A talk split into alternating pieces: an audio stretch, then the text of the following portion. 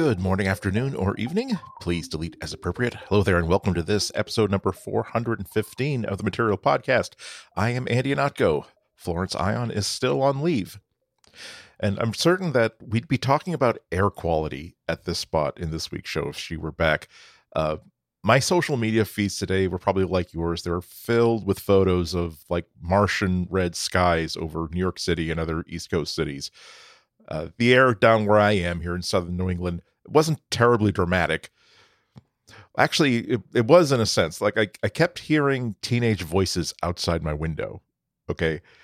And I finally got so curious that I had to like you know peer out of there and see what was going on like late in the morning on a school day why were so many kids outside and i saw like a hundred junior high school kids milling around on what i'm what i had to assume was some sort of bogus educational activity the sort of thing that uh, school teachers come up with around a week or two before the start of the summer break when they're absolutely just as sick and tired of coming into school every day as the kids are um, so that's why I say this the there the the air in southern New England, or at least in my neighborhood, was dramatic because junior high school kids, there's always drama. Always. So there you are. Anyway, but seriously, uh, this really was the first time that I remember the the Nest home display on my nightstand showing an air quality index that merited an an, an, an orange background. So yeah, I'm I'm sure that Flo would be doing what anyone on the West Coast uh, has been doing for their friends who uh, live on the East Coast.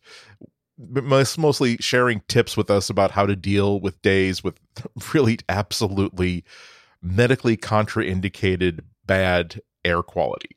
Uh, for us, it's because of those wildfires in Canada that are sort of sweeping down. They've been dealing with this sort of stuff like as a regular thing for years and years now as something I wasn't terribly aware of. That uh, obviously I know that oh my goodness, there's this wildfire in, fire in California, and Flo was telling me about how oh gosh, the air quality is terrible. There's all kinds of, but I didn't realize that it wasn't like I I, I thought it was like the hurricanes that we get in New England, where oh sure you're going to get a few of them, but they're kind of sporadic, and sometimes you, some years you don't really get any at all. But no, this is something that like they plan on and they count on. They have their own countermeasures like each and every day. Um, and to their credit, all these West Coasters, they're they aren't being one tenth as snarky as we New Englanders get when we have to help out Texans with tips on how to drive in snow. Because we're we're we're we're we're helpful, but we're not kind. well, when last we talked last week, I mentioned that my town's first Pride Parade, very first uh, Pride Parade, was happening that coming weekend, and that the parade route was going to pass directly underneath my window. So I was pretty eager, as you can imagine, to have pride flags flying from every single window that I have access to in, in my place in the building.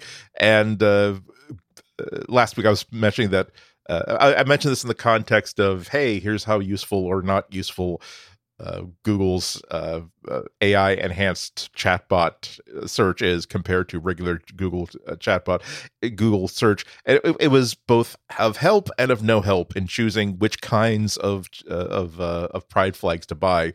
I did. I, th- I thought I'd give you all a follow up on how it all went. I did get all of those flags. I had a flag for every single window. I couldn't get them up uh, and in place for the start of Pride Month, which I had hoped, but I had blocked out plenty of time on Friday night to have them up before the parade. And then the process began in a way that was not totally unlike that scene in Apollo 13, you know, when a batch of mission control nerds had to assemble an air filtering system out of just the bits and bobs that were present on the spacecraft. Like, I don't have a ladder that's tall enough to reach my windows from the outside. So I had to come up with a system of hardware so that they would meet certain project goals, let's say. Number one, I wanted them to flap nicely in the breeze so people would see them and enjoy them while the parade's going by. Um, I wanted these flags to be straight, ironically enough, uh, and not get twisted up in the in the wind. I also wanted them not to fall down and you know like brain somebody on the sidewalk, and because it wasn't going to be just a piece of cloth; it was going to be a piece of cloth and the things that were holding it to the side of the building. And I, I thought that that was that that was a kind gesture, also a, a, an acknowledgement of the litigiousness of American society. so I had this, I had to solve these problems, but I did have plenty of time, uh, and I settled on finally a system of dowels and twine and paracord and coat hanger wire uh, that I was able to scrounge just for my house. And it wasn't just like scrounging this stuff; it was also make sure I could like put together like five or six copies of this for all the windows.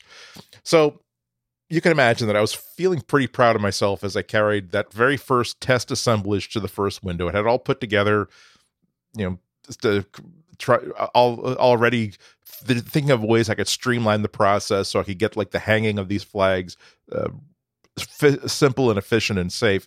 Uh, so I took it to the very very first window. I slid up the inside window and then I slid the window screen up. Now I'm gonna a little little bit of a, a meandering here. There, there is a saying in engineering testing and all kinds of testing that you're all nervous until you encounter the first failure. Because going in you know that the first test of a brand new system or a brand new thing never goes perfectly. So as soon as that first thing fails it's out of the way. You can fix the problem then move forward then maybe it'll be smooth sailing after that and this is absolutely true this is this is a very true concept and i'm, I'm happy to say that i hit that relief indu- that relief inducing first failure right at the start got it right out of the way Okay, and this is a decidedly optimistic way of, reflecting upon my discovery that none of the screens in my windows slide up. They don't. None of them slide up, not at all.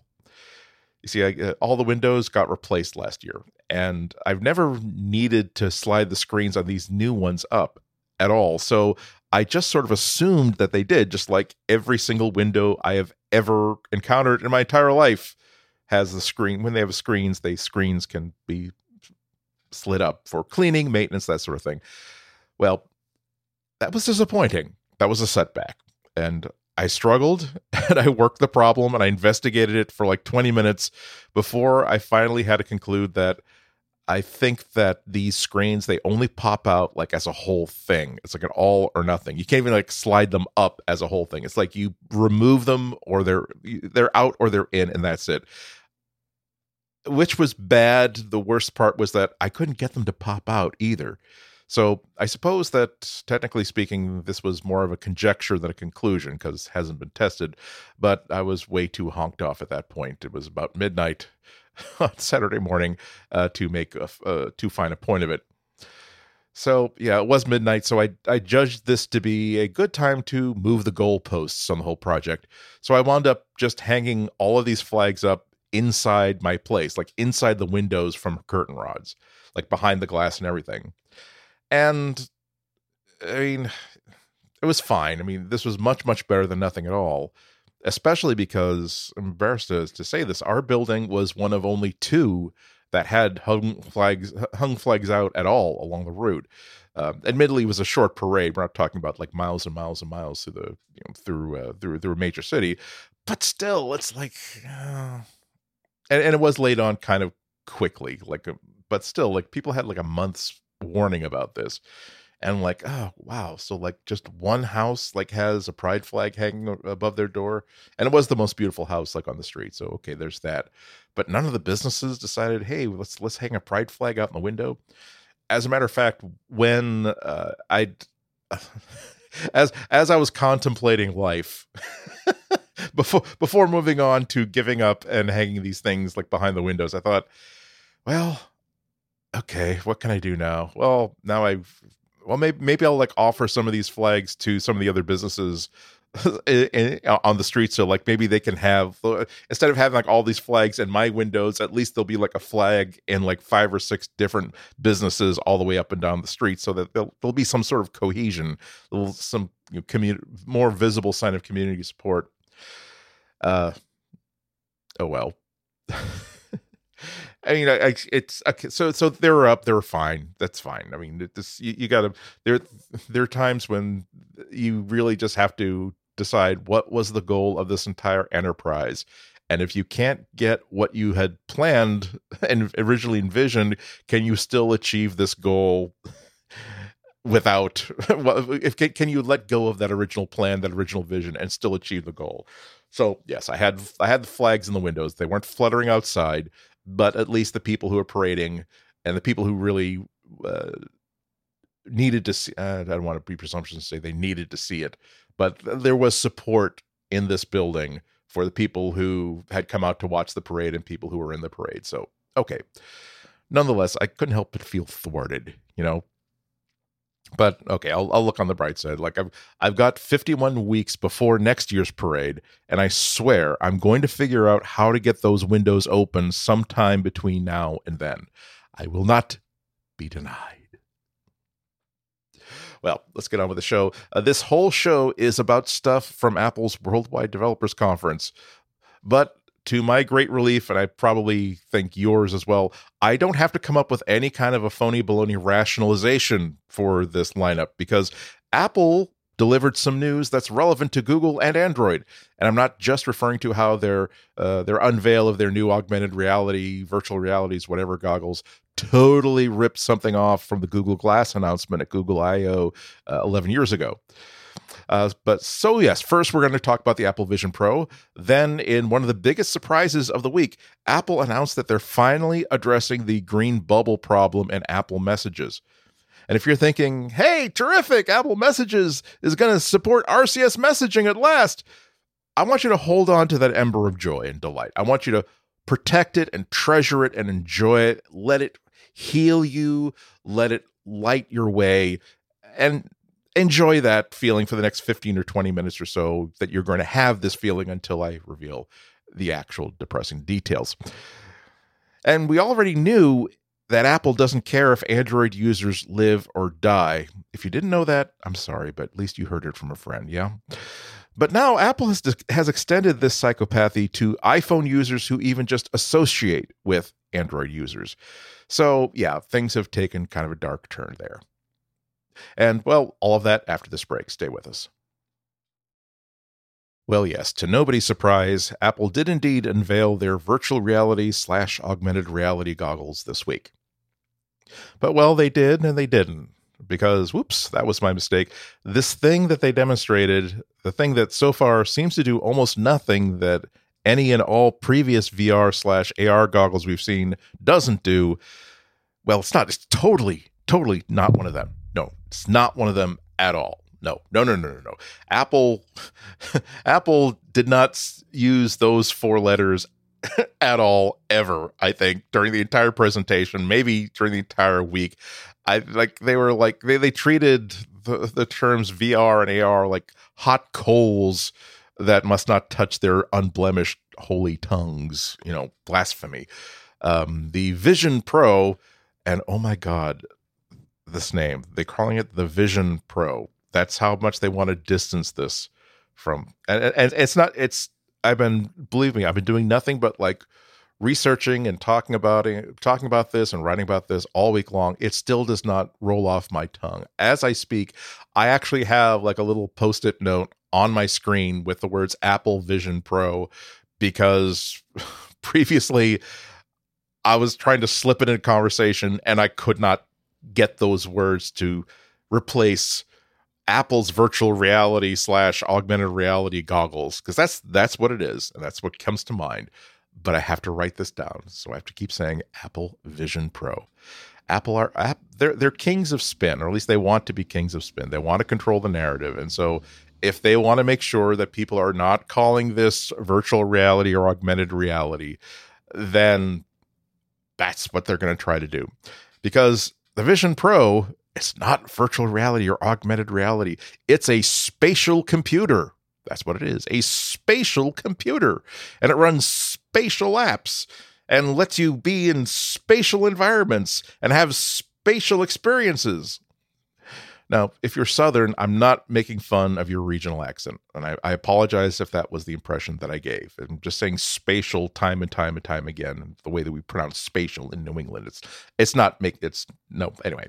Um, now there's no need to p- take up time in this Google podcast by getting deep into details about this thing. But I'm going to talk broadly about it for reasons that I hope will come clear a little bit later. Um, I I didn't see anything special and here I mean special and not spatial, about this thing. I mean, I didn't see anything special about it during the presentation, nothing special about it during the initial information that came out about it in the days afterward, not in my conversations with people, Never. The system of hardware and operating system that that Apple showed off this week, it just seemed like one of those, another one of those, but just done by Apple. And something done by Apple, that's that's not a small thing. It's, it means that it looks great and the components are going to be the very best that the technology can offer in 2023. And as a whole, it is very well thought out. But I really had been hoping to come away with an impression that Apple has solved something. And I don't think they solved anything. They demonstrated a system that has really all the same show stopping problems as any other set of VR goggles that I've seen or tried. For, first and foremost, you look real dumb wearing them. Okay, these are still these are Apple designed big ass ski goggles, but they're still big ass ski goggles. And unless you're actually skiing, you look stupid wearing them. Okay, that's that that's the that's high stakes, man. I mean, I I you know I've I've got I've got facial hair that that was out of fashion in the 1880s, and I wear a hat everywhere I go, and even there's but even I have a line, and this is this is kind of it. Um, but also you also really really feel the weight of this on your head uh, after using it for just half an hour. And using it for half an hour might leave you feeling feeling kind of nauseous now i didn't get an opportunity to uh, to try them on and use them I'm, i didn't i didn't go to wwdc but apple was not stingy in offering uh, a 30 minute long like uh, prepared uh, hands-on demo to lots and lots and lots of people who were present at WWDC this week. Uh, so lots and lots of journalists, lots and lots of analysts. So there's there are a lot of lot of write ups of what that experience was like, and many of them are talking about how uh, they didn't feel quite right after using them, and that uh, was they were glad to have to take them off after half an hour. Certainly not all of them. This wasn't something that would make you think that oh my god apple's totally screwed up but it also means that they didn't solve that problem that that everybody else has with all of their other uh, with all the other vr slash ar i'm sorry spatial computers uh, but but even going on to like the software stuff it doesn't do anything that uh, any of these other VR VR goggles do. You know, so here's what you can do with the Apple Vision Pro. You can use them to uh, experience a totally immersive virtual reality environment. Check. You can augment your immediate real world environment around you with objects that interact with uh, yourself as the user and with the environment. So, yes, if your workflow uh, demands that you have a cartoon dinosaur that walks around the room and walks steps around your your sofa instead of walking through it so you can pet it on the head this will this will this can do that that can help you with it. Uh, but again this is not, nothing that we haven't seen before. Um, you can run apps or watch videos inside floating virtual screens. That was kind of uh, kind of nice i guess and you can hear the inflection of my voice every single ipad and iphone app that exists or excuse me most of them rather uh, should run inside uh, the apple vision pro again as as floating screens inside your environment whether it's the real world environment that's being fed through the cameras or uh, whether it's a completely virtualized environment.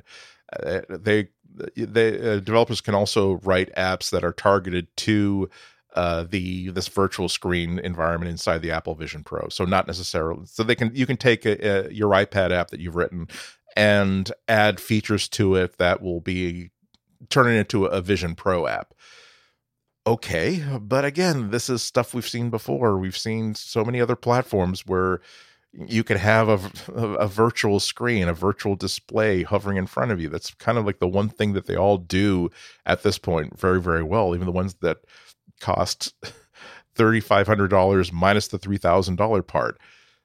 So what's interesting about this? Nothing to me. There's there's really nothing here speaking in June of 2023, things can change in the future, but speaking here in June of 2023, there's nothing here that's going to change anybody's minds about how useful virtual reality or augmented reality uh, are. And today, nobody thinks that it's really terribly useful for anything. It's it's great for gaming. It's great as a, a virtual floating TV set. and I don't mean th- that to mock or, or diminish that feature. That's actually kind of one of my favorite features is truly being able to watch a movie in super super widescreen.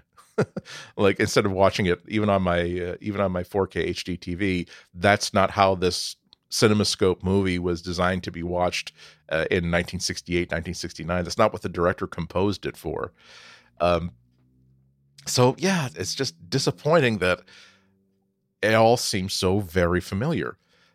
And speaking of watching movies, using the Apple Vision Pro is still for just like all other virtual reality devices, it's by nature an isolating experience.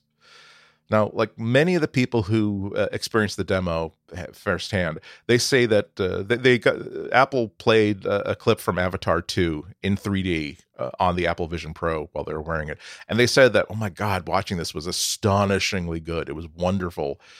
That's great. It's it may be the best way to watch a 3D movie, but it's still just you watching this movie alone, and it really that's not how movies get watched. I mean, this that experience pales in comparison to just watching it on a cheap HD TV in your living room, but with two or three friends or family members on the sofa around you. Now, I expected Apple to recognize this isolation as a problem, and they did, but they're mitigating it in ways that I don't know. They're they're like clumsy at best, at worst, downright goofy. So you can use the Vision Pro to scan your face and then have it build a lifelike ish avatar of yourself that other people are going to see when you're in a video chat with them, whether it's with other uh, other Apple Vision Pro users or just your mom and dad on their iPad. Uh, those who experienced the demo, they weren't all that impressed on the whole with these avatars. Like, um, they didn't uh, they, they didn't get to scan and create their an avatar of themselves, but they spoke. They had a chat with somebody else on the Apple campus in a non any non prescripted uh, conversation, so they could see how facial expressions worked and how the body worked and that sort of stuff. But and they said that it's good, but it's still like Polar Express esque, which is which is which is not a compliment to be fair, Apple has said that hey, we're we're still working on this, and they're going to be even better, even better, much much better by the time it actually ships. Lots of that is going to be applicable here. That again, that's why I keep reiterating what we've what we know about this in June of 2023 is uh, not certainly what they're going to ship. They're they're going to ship this in 2024, so they still got a lot of time to improve things.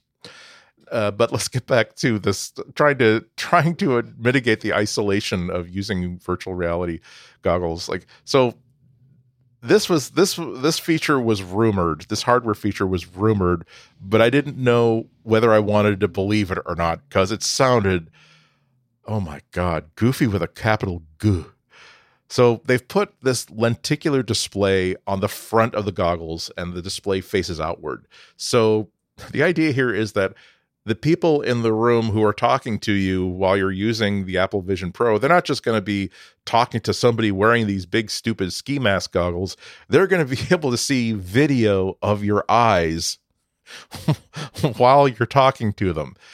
Um, I'm uh, I'm a little bit unclear about whether there is an inward facing camera that is actually showing live video of your eyes, or whether it's using uh, it's it's of course like uh, scanning your eye movements movements as you use the Vision Pro. Whether it's so, I don't know whether it's, it's just creating like a virtual virtualization, a virtual version of your of that part of your face, and inserting that into this lenticular display.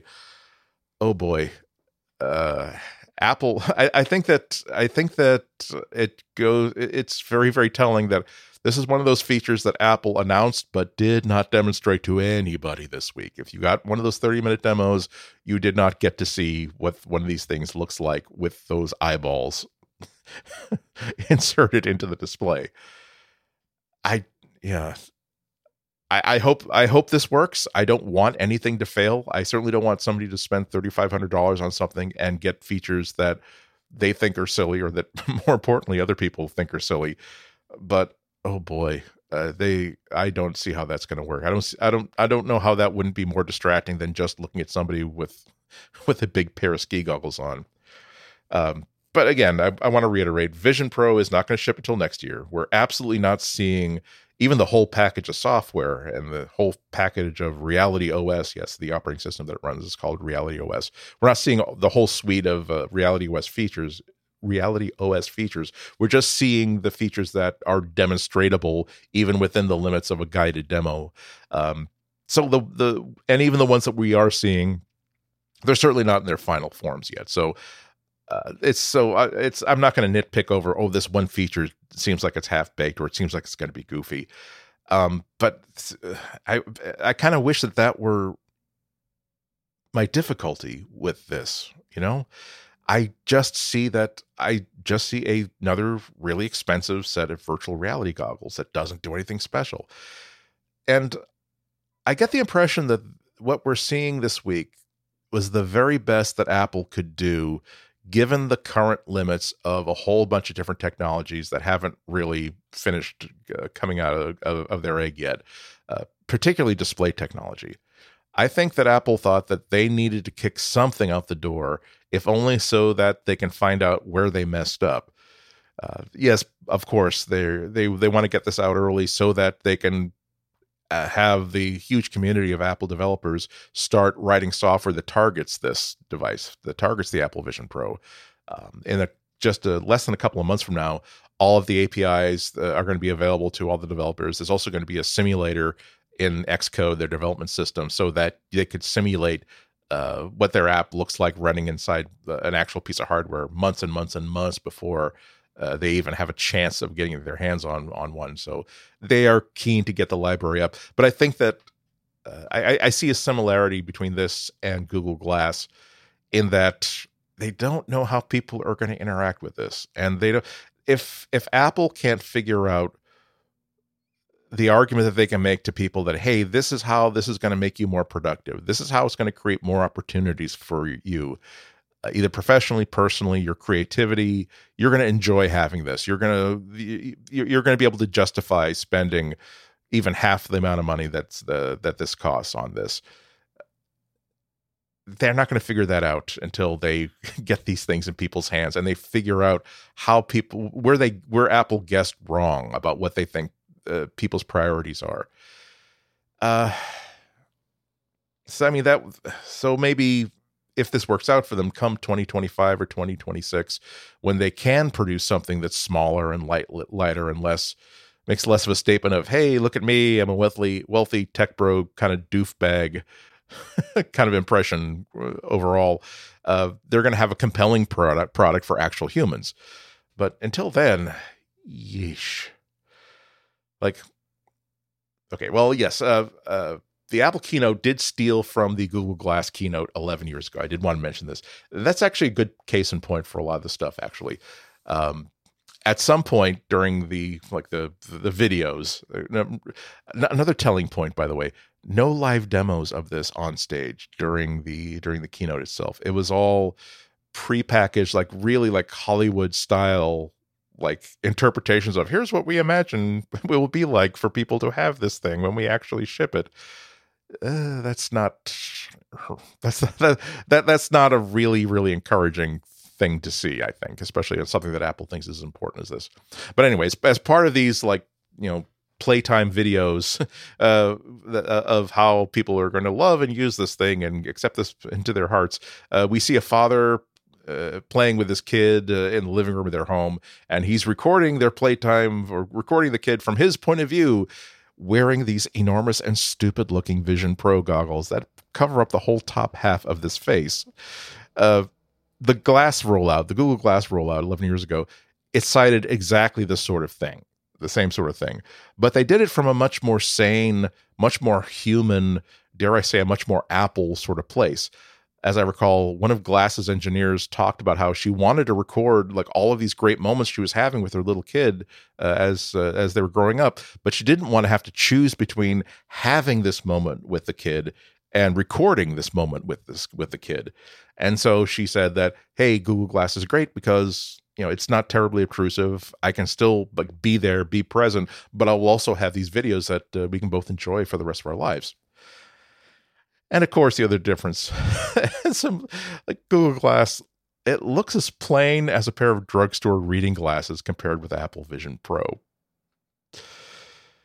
Yikes. Uh, I mean, based solely on what I saw this week, I don't think Google needs to worry about Apple creating the thing that's going to replace smartphones, not anytime soon. Like when it comes to the, you know, the storytelling of technology, I do like that Apple and Google are still positioning themselves as yin and yang, you know, contrasting forces with these announcements. Like both companies have been investing huge resources for many years in the thing that they considered to be a destiny for the company. Now, Apple's roll of the dice was virtual reality. Google's is, as we all know, artificial intelligence. And if I want either idea to win, it's artificial intelligence. To, to my to to my thinking, virtual reality it's more of a let's colonize Mars sort of idea. Like at least that's true in at this point in history. It's it's a it's a colonization of Mars sort of concept. Uh, by that I mean that success of this endeavor is going to be conditional on a bunch of hitherto unsolvable problems suddenly getting solved. That's that's just for starters. And more importantly though, as with colonizing Mars and commercial space uh, space travel in general, virtual reality is for the foreseeable future only going to be available to the super wealthy or to people who are connected to governments and other forms of super powerful entities. It's not going to be available for everybody. And that's not aspirational technology, I think. The real breakthroughs in technology, they don't come in the form of something that only rich people and only powerful people can have access to. That is a complete waste of our collective time and effort and investment. Real breakthroughs come in the form of like the smartphone, the smartphone, it's not only relevant and useful to the life of everybody on the planet. That's strikes one and two for virtual reality. Again, at least it is for today. But smartphones are now so cheap that the US government gives them away for free to its poorest citizens. Like, if you don't have a home and you can't afford to feed yourself, you can still have this device that keeps you connected to systems that will help you and provide with life saving benefits. You could still use this communication device that will get you in touch with organizations that will help you get uh, get get a home and a place to live, a permanent uh, address, help you get food, help you get job training, help you get jobs. Okay that's for everybody. Like, yes, I know that artificial intelligence is going to kick a lot of people in a lot of industry industries right in the neck, mine included. And is potentially a powerful tool for disinformation and negation in the hands of the naughty and the powerful, and worse, the, the naughty and the powerful. But artificial intelligence is also a tool that lets anybody who has an imagination to create you know, it's a tool that can let anybody who has curiosity explore and learn. Anybody who has a need to create software that will address that need, not only for themselves, but people who are like them. And this kind of empowerment is going to be instantly available to everybody, including someone who has one of those free government smartphones. This all plays into my personal yardstick for what I consider to be greatness in uh, in any technology company. Google, yes, they, they've built their entire business upon surveillance and upon monetizing their fine grained understanding of each and every one of us. That's absolutely true. That needs to always be part of the discussion when we're talking about Google. But in the ways that I think matter the most, Google's greatness exceeds Apple's because Google's business model allows them to deliver the most useful and bleeding edge technology to anybody who has access to the internet, regardless of their means. And even those who don't have internet access, and by the way, that's 37% of the world's population, according to the United Nations, even those people benefit indirectly through organizations and services that use Google's stuff to fulfill their missions, amongst them helping the people who uh, have the have fewer uh, advantages of certain kinds than than that others uh, 63% of the world has. So, of course, anything can happen in the next five years, okay, including virtual reality becoming a real practical thing, including them, uh, the display technology and other uh, components becoming cheap enough that it becomes as affordable as a smartphone. Who knows? But I can believe that in 2028, Apple's virtual reality gear will be something that most people can only admire academically from a distance. While I can believe that Google AI and other companies' AIs, they're going to be tools that empower everybody on the internet. Assuming, of course, that it doesn't kill us all first. Okay, I'll leave you with that happy thought as I take our second break. So, this week, I learned that Apple is making some upgrades to their built in iPhone messaging app to finally address the complaints about the green bubble problem. And that's the complaints that even iPhone users have been making that hey, when it's just every when everybody in this group chat are on iPhones, we get all these great uh, I, uh, advanced iMessage features like uh, high resolution photos and videos we can swap with each other and we can edit messages and uh, threaded replies and all that kind of stuff. But as soon as one person with an android phone takes part in this group chat it all defaults all the way back to regular like old fashioned nokia style sms messaging and that's a bummer for everybody apple can't you do something about this and there's something they could do about this they could support RCS, the Google's uh, co-developed uh, open rich messaging standard that is now standard on every every modern Android phone on the planet. Would cost Apple nothing to do. Google has quite generously and with a whole lot of snark uh, offer to come to Cupertino and help them figure out how to do RCS messaging inside uh, the, the the the iPhone messaging app. Uh, they're not going to do that, are they? there's also uh, I don't know if they're if they're adamant about saying no no no no no no there are reasons why we can't support RCS inside uh, the iPhone messaging app. They could because uh, the iMessage uh, messaging network goes through their servers. They could they they could like transmogrify the they could act as a go between and automatically sort of translate uh, iMessage features into uh, RCS features on the fly. I suppose. I mean, there there are all way there are all kinds of ways to make sure that everybody gets to gets to swim in the, the deep end of the pool and enjoy their their their their their lives. But even though like uh, supporting RCS is really really simple, that's not how Apple does things. I feel like I know Apple really really well and the way that they would address users' complaints about uh, how messages reacts to uh, the presence of Android users is to well, we're gonna fix, we're gonna figure out a way that uh, if Android users are in the group chat, it won't degrade the, the all these advanced messaging features at all for the iPhone users. Yes, that's right. They've they went to considerable trouble to make sure that the, the iPhone the iPhone users will still get high resolution videos and photos. They'll still get to, to edit their messages. They'll still get to uh, do threaded replies. And they'll just, and it's just the Android people who won't get access to any of that at all.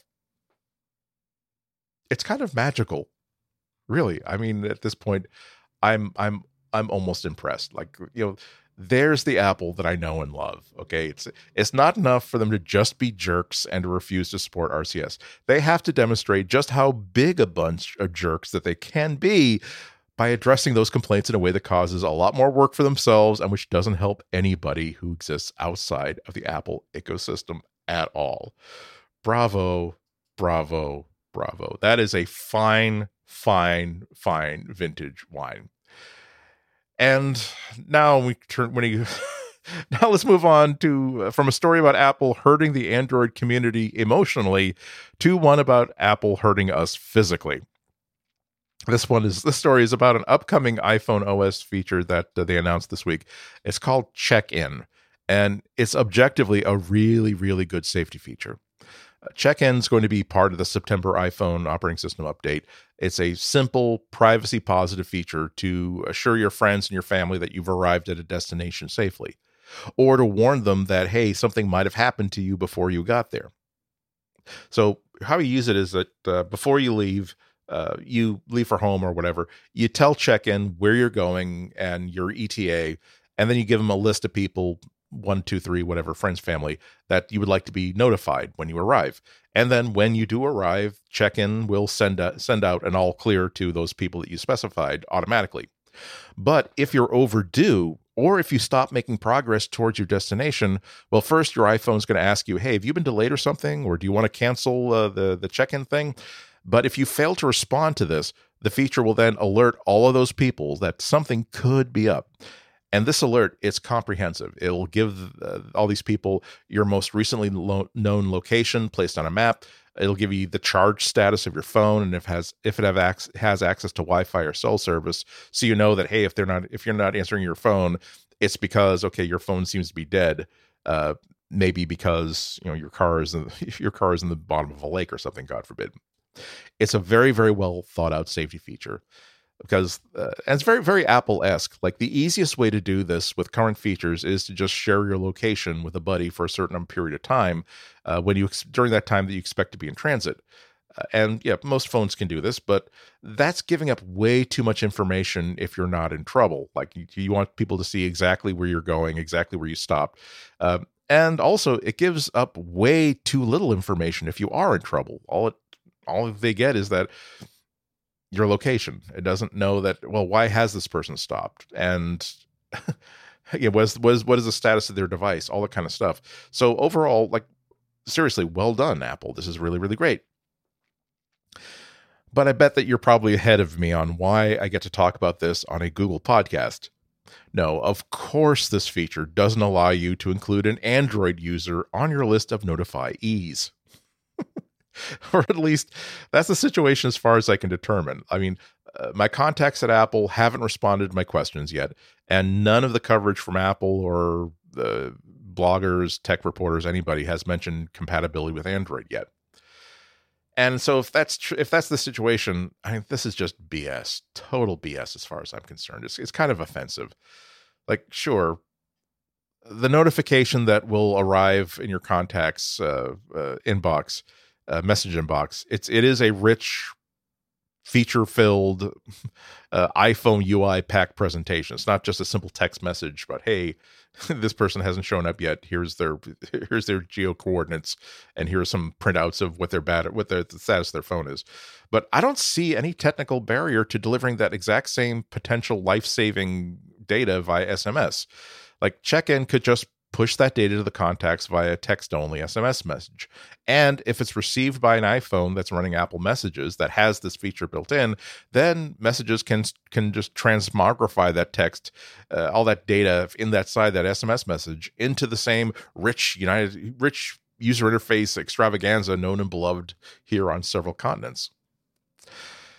I don't think Apple wants to punish iPhone users for having friends who use Android phones by removing them from the gene pool or anything.